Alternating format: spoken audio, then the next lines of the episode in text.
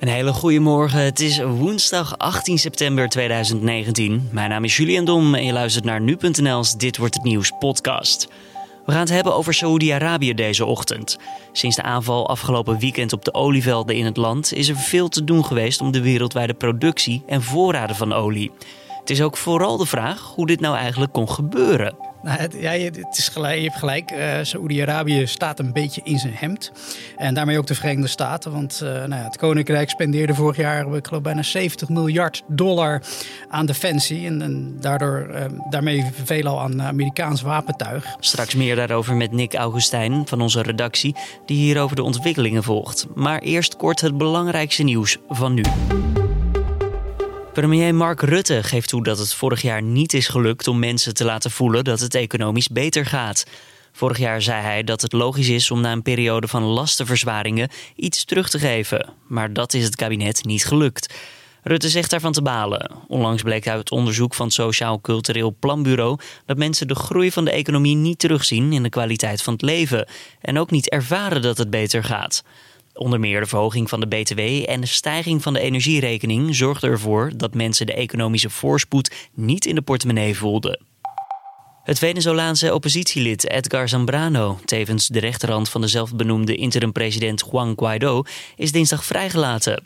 Zambrano werd vier maanden geleden in de cel gezet omdat hij betrokken was bij een coup die zittend president Nicolás Maduro ten val moest brengen. Zijn vrijlating volgt na een opmerkelijke deal die Maduro heeft gesloten met enkele kleinere oppositiepartijen. Deze partijen zijn wel kritisch op Maduro, maar willen niet per se samenwerken met Guaido. Voor het eerst dit jaar lijkt er daardoor verdeeldheid te heersen in het kamp van de oppositie. Piloten van een Boeing 737-800 van luchtvaartmaatschappij Transavia wilden 6 september opstijgen vanaf een taxibaan op Schiphol. Dat kon worden voorkomen door ingrijpen van de luchtverkeersleiding. De Onderzoeksraad voor Veiligheid is een onderzoek gestart na het incident. Het toestel nam een bocht te vroeg en reed daardoor in plaats van de startbaan een taxibaan op. Door het ingrijpen brak de bemanning de start nog tijdig af en reed vervolgens door naar de Zwanenburgbaan om ongeveer 10 minuten later zonder verdere bijzonderheden te vertrekken. De Boeing 737 zou geen andere vliegtuigen op zijn pad hebben gehad op het moment dat de piloten wilden opstijgen vanaf de taxibaan. En Ajax is gisteravond goed begonnen aan het nieuwe Champions League-avontuur. De ploeg van trainer Erik ten Hag won in de Johan Cruijff Arena met 3-0 van het Franse Lille. Halverwege leidde Ajax al met 1-0 tegen de nummer 2 van het afgelopen seizoen in de Franse Ligue 1. Door de 3-0 zege gaat Ajax ook meteen aan de leiding in de groep, want de andere wedstrijd werd door Valencia met 0-1 gewonnen van Chelsea. 2 oktober spelen de Amsterdammers weer in de groepsfase en dan staat de uitwedstrijd tegen Valencia op de agenda. Maar voor die tijd wordt er zondag eerst nog gespeeld in Eindhoven tegen PSV. En die wedstrijd start om kwart voor vijf. Er is nog geen definitieve winnaar bekend na de verkiezingen in Israël. Het lijkt alsof de Blauw- en Wit-partij de meeste zetels zal winnen. En vermoedelijk zullen dat er tussen de 32 en 34 stuk zijn. En vlak daarachter volgt de partij van de zittende premier Netanyahu met 30 tot 33 zetels. Het lijkt daardoor een zekerheid te zijn dat geen van beide partijen een meerderheid zal halen. Daarvoor zijn namelijk 61 zetels nodig.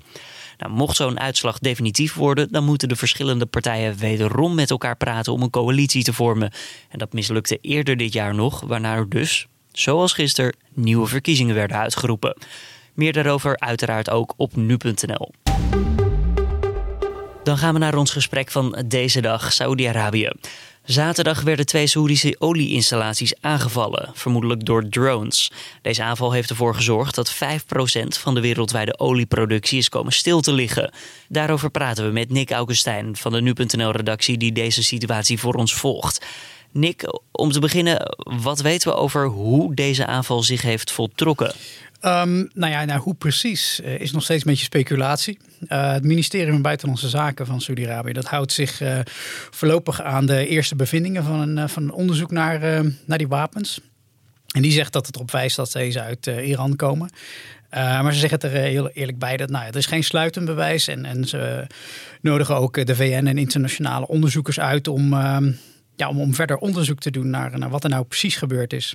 Iran is een naam die steeds vaker is gevallen, hè? Eh, naast Jemen.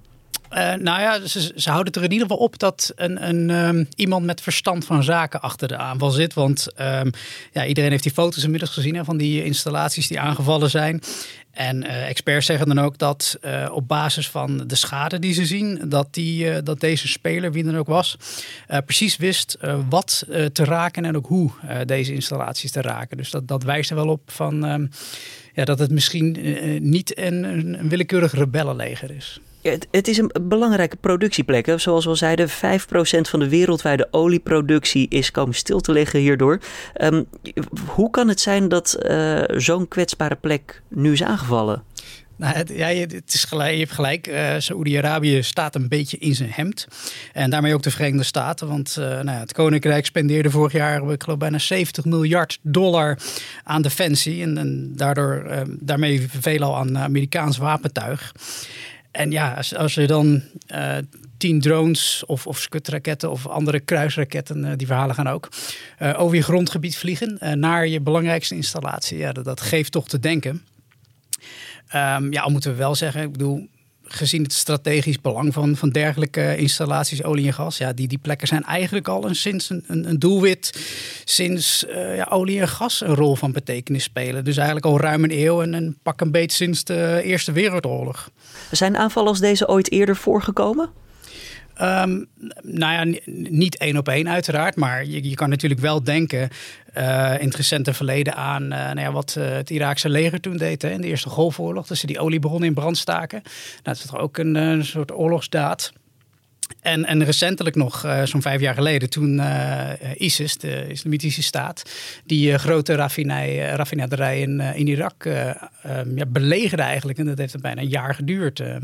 dus dat, dat, daar zie je wel wat, wat parallellen. En van dat, dat dergelijke groeperingen um, ja, strategisch belangrijke plekken aanvallen die met olie en gas te maken hebben. Dinsdag, hè, toen steeg de prijs van een liter euro 95 aan de Nederlandse pomp met 1 cent. Uh, dan kan je denken, 1 cent, ja, hoe groot is die stijging nou eigenlijk? Nou, niet groot. Um, ja, wat kan je daaruit opmaken? Ja, eigenlijk uh, dat dit pas het begin is, ben ik bang. Um, want ja, je, iedereen weet dat die, die wereldwijde oliemarkt is van nature erg nerveus. En ja, weet je, dan helpt zo'n verstoring ook niet. En, en men vergeet nog wel eens dat dit eigenlijk de grootste verstoring ooit is in het aanbod. Het valt in het niet bij uh, de Golfoorlog, het valt in het niet bij de Tweede Golfoorlog, het valt in het niet bij de Iraanse revolutie, de, uh, de boycott in 73. Dus het is echt um, groot wat hier gebeurt.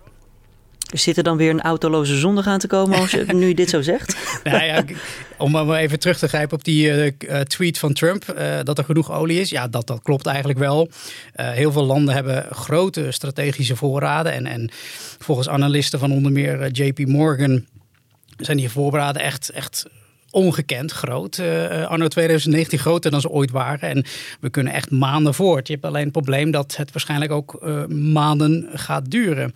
Um, een ander probleem is dat uh, Saudi-Arabië is een zogeheten swing producer. Dus die kan in geval van nood de productie vrij snel, vrij fors, met 2 miljoen vaten per dag of zo, opschroeven. Dus als er ooit een keer iets is in de wereld, dan heb je altijd Saudi-Arabië achter de hand. En dat is nu niet meer. Dus dat, dat, uh, dat zorgt dat, dat, dat de prijs aan de pomp natuurlijk, of dat de markten ook nerveus zijn. En dat heeft weer zijn weerslag aan de pomp.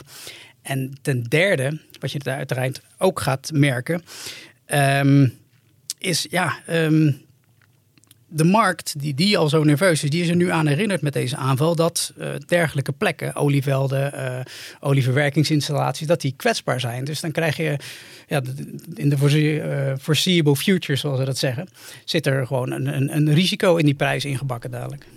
Hebben we in Nederland, ja, we, we, merken er dus nu al iets aan met een 1 cent stijging bij de pomp. Merken we het op andere manieren ook nog hier? Um, nou ja, onze olie die komt niet uit Saudi-Arabië. Misschien een heel klein deel. Het komt veelal uit Rusland, Noorwegen, um, Verenigd Koninkrijk, Irak. Maar ja, wij, wij hebben vooral last dadelijk van uh, nou, hoe oliemarkten reageren. En wat we al zeiden, die zijn erg nerveus. En dat zal uh, uh, ook nog wel even zo blijven. Je zei al eventjes, dit duurt nog maanden waarschijnlijk. Maar is daar iets meer over bekend sowieso wanneer deze installatie weer in productie genomen kan worden? Uh, nou, officieel bekend nog niet, maar uh, ja, je moet je bedenken, olieinstallaties zijn ja, van nature zeer complexe faciliteiten. Uh, onder andere omdat ze ja, echt speciaal afgestemd zijn op, op de verwerking van een bepaald soort olie. Want de olie is niet overal hetzelfde. En ja, het getroffen deel van die installatie in, in Saudi-Arabië, dat is ook een heel complex deel. daar, daar wordt, vindt een speciaal uh, proces plaats, een gedeeltelijke distillatie, waarbij er bijvoorbeeld uh, waterstofsulfide uit de olie onttrokken wordt en, en de druk van ja, soort walmen en dampen verminderd wordt. Om, uh, om ervoor te zorgen dat die olie veiliger wordt om per schip vervoerd te worden. Dus ja, lees minder ontvlambaar. En ja, dat is zulk specialistisch spul. Ja, daar heb je minimaal uh, een, een, half jaar voor nodig om dergelijke tanks en installaties te vervangen, uh, zeggen experts. Dus dan kun je er eigenlijk wel een beetje van uitgaan dat, we, ja, dat dit niet zomaar uh, afgelopen is. Dankjewel, Nick. Nou, de ontwikkelingen die gaan bijzonder snel over dit onderwerp. Inmiddels heeft Saudi-Arabië ook gezegd optimistisch te zijn over het herstel van de productie. En dat komt door zogeheten offshorevelden. In de persconferentie die deze nacht in Nederlandse tijd plaatsvond, werd ook gezegd door de Saudische minister van Energie dat de productie deze maand en volgende maand gelijk zullen blijven. I did say that our production is 9890 and in October which would be 9890. De reparaties aan de installaties zullen vermoedelijk, zoals we in het interview al zeiden, wel geruime tijd in beslag nemen. Maar de productie die daardoor wordt verloren, moet dus worden opgevangen. En verder zouden de Verenigde Staten nog denken over verschillende vergeldingsacties. Daarover schrijft NBC News. Een van de mogelijke scenario's zou zijn dat Saudi-Arabië een luchtaanval uitvoert op diverse doelen in Iran. En daardoor zou de VS zelf geen actie ondernemen in dat land. Daarbij is het belangrijk om te vermelden dat de VS zegt bewijs te hebben dat Iran achter de aanvallen zit. En Iran ontkent dit nog altijd. Dan verder de nieuwsagenda voor deze woensdag 18 september. Nou, direct na Prinsjesdag, dat was het gisteren natuurlijk, debatteren de fractieleiders van de politieke partijen in de Tweede Kamer traditiegetrouw over de belangrijkste punten uit de miljoenennota en de rijksbegroting. Deze algemene politieke beschouwingen vinden vandaag en morgen plaats. En we zullen deze dan ook uitgebreid volgen op nu.nl. Mocht je iets hebben gemist van Prinsjesdag, luister dan zeker naar onze Prinsjesdag-uitzending van gisteravond. In zo'n 20 minuten ben je dan weer helemaal bij over de troonrede, de reacties van de politiek. En Carne van der Brink neemt samen met politiek verslaggevers Avinash Biki en Edo van der Groot door wat Prinsjesdag voor jou betekent. Een linkje vind je in de beschrijving van deze podcast. Maar mocht je geabonneerd zijn op de Dit Wordt Het Nieuws podcast via een van je eigen favoriete podcast apps, dan vind je hem ook gewoon in het rijtje onder de uitzending van deze ochtend. Verder vooral veel stakingen op de agenda. De komende vier weken zijn ziekenhuismedewerkers bijvoorbeeld van plan om bij Tourbeurt te gaan staken. Dat gebeurt in totaal in 17 Nederlandse ziekenhuizen. En per ziekenhuis wordt voor een periode van 24 uur niet spoedeisende werk neergelegd. En ook worden zondagdiensten dan gedraaid. Het personeel van het Ommelander ziekenhuis in Scheemda start vandaag. Medewerkers in ziekenhuizen eisen onder meer een salarisverhoging van 5% en betere afspraken over hun werk- en rusttijden. En zij zijn niet de enige stakers vandaag. Ook het grondpersoneel van de KLM voert actie. Dit zal de derde keer worden in twee weken tijd. Tussen 1 en 5 uur vanmiddag leggen zij het werk neer. Waardoor KLM uit voorzorg alvast 12 vluchten heeft geschrapt. Ook waarschuwt de maatschappij voor vertraging op andere vluchten. Bovendien kunnen passagiers op de Europese vluchten die wel vertrekken tussen kwart voor één en vijf uur s middags geen ruim bagage meenemen. Dan het weer voor deze woensdag. Het wordt vandaag overwegend bewolkt, al kan op sommige plaatsen de zon wel doorbreken. In het noorden kan er een enkele bui vallen. Het wordt maximaal zo'n 17 graden.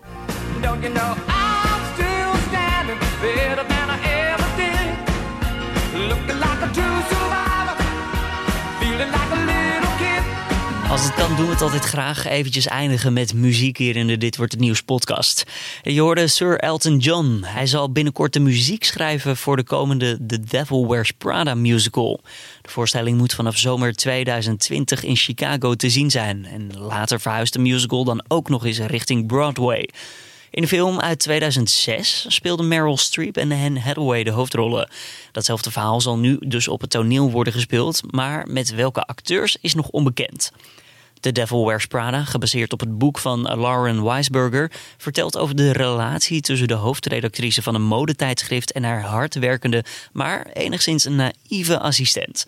Hoe de muziek zal klinken, dat is dus nog even afwachten. En tickets, als je die wil hebben, ja, die zijn ook op dit moment nog niet te koop.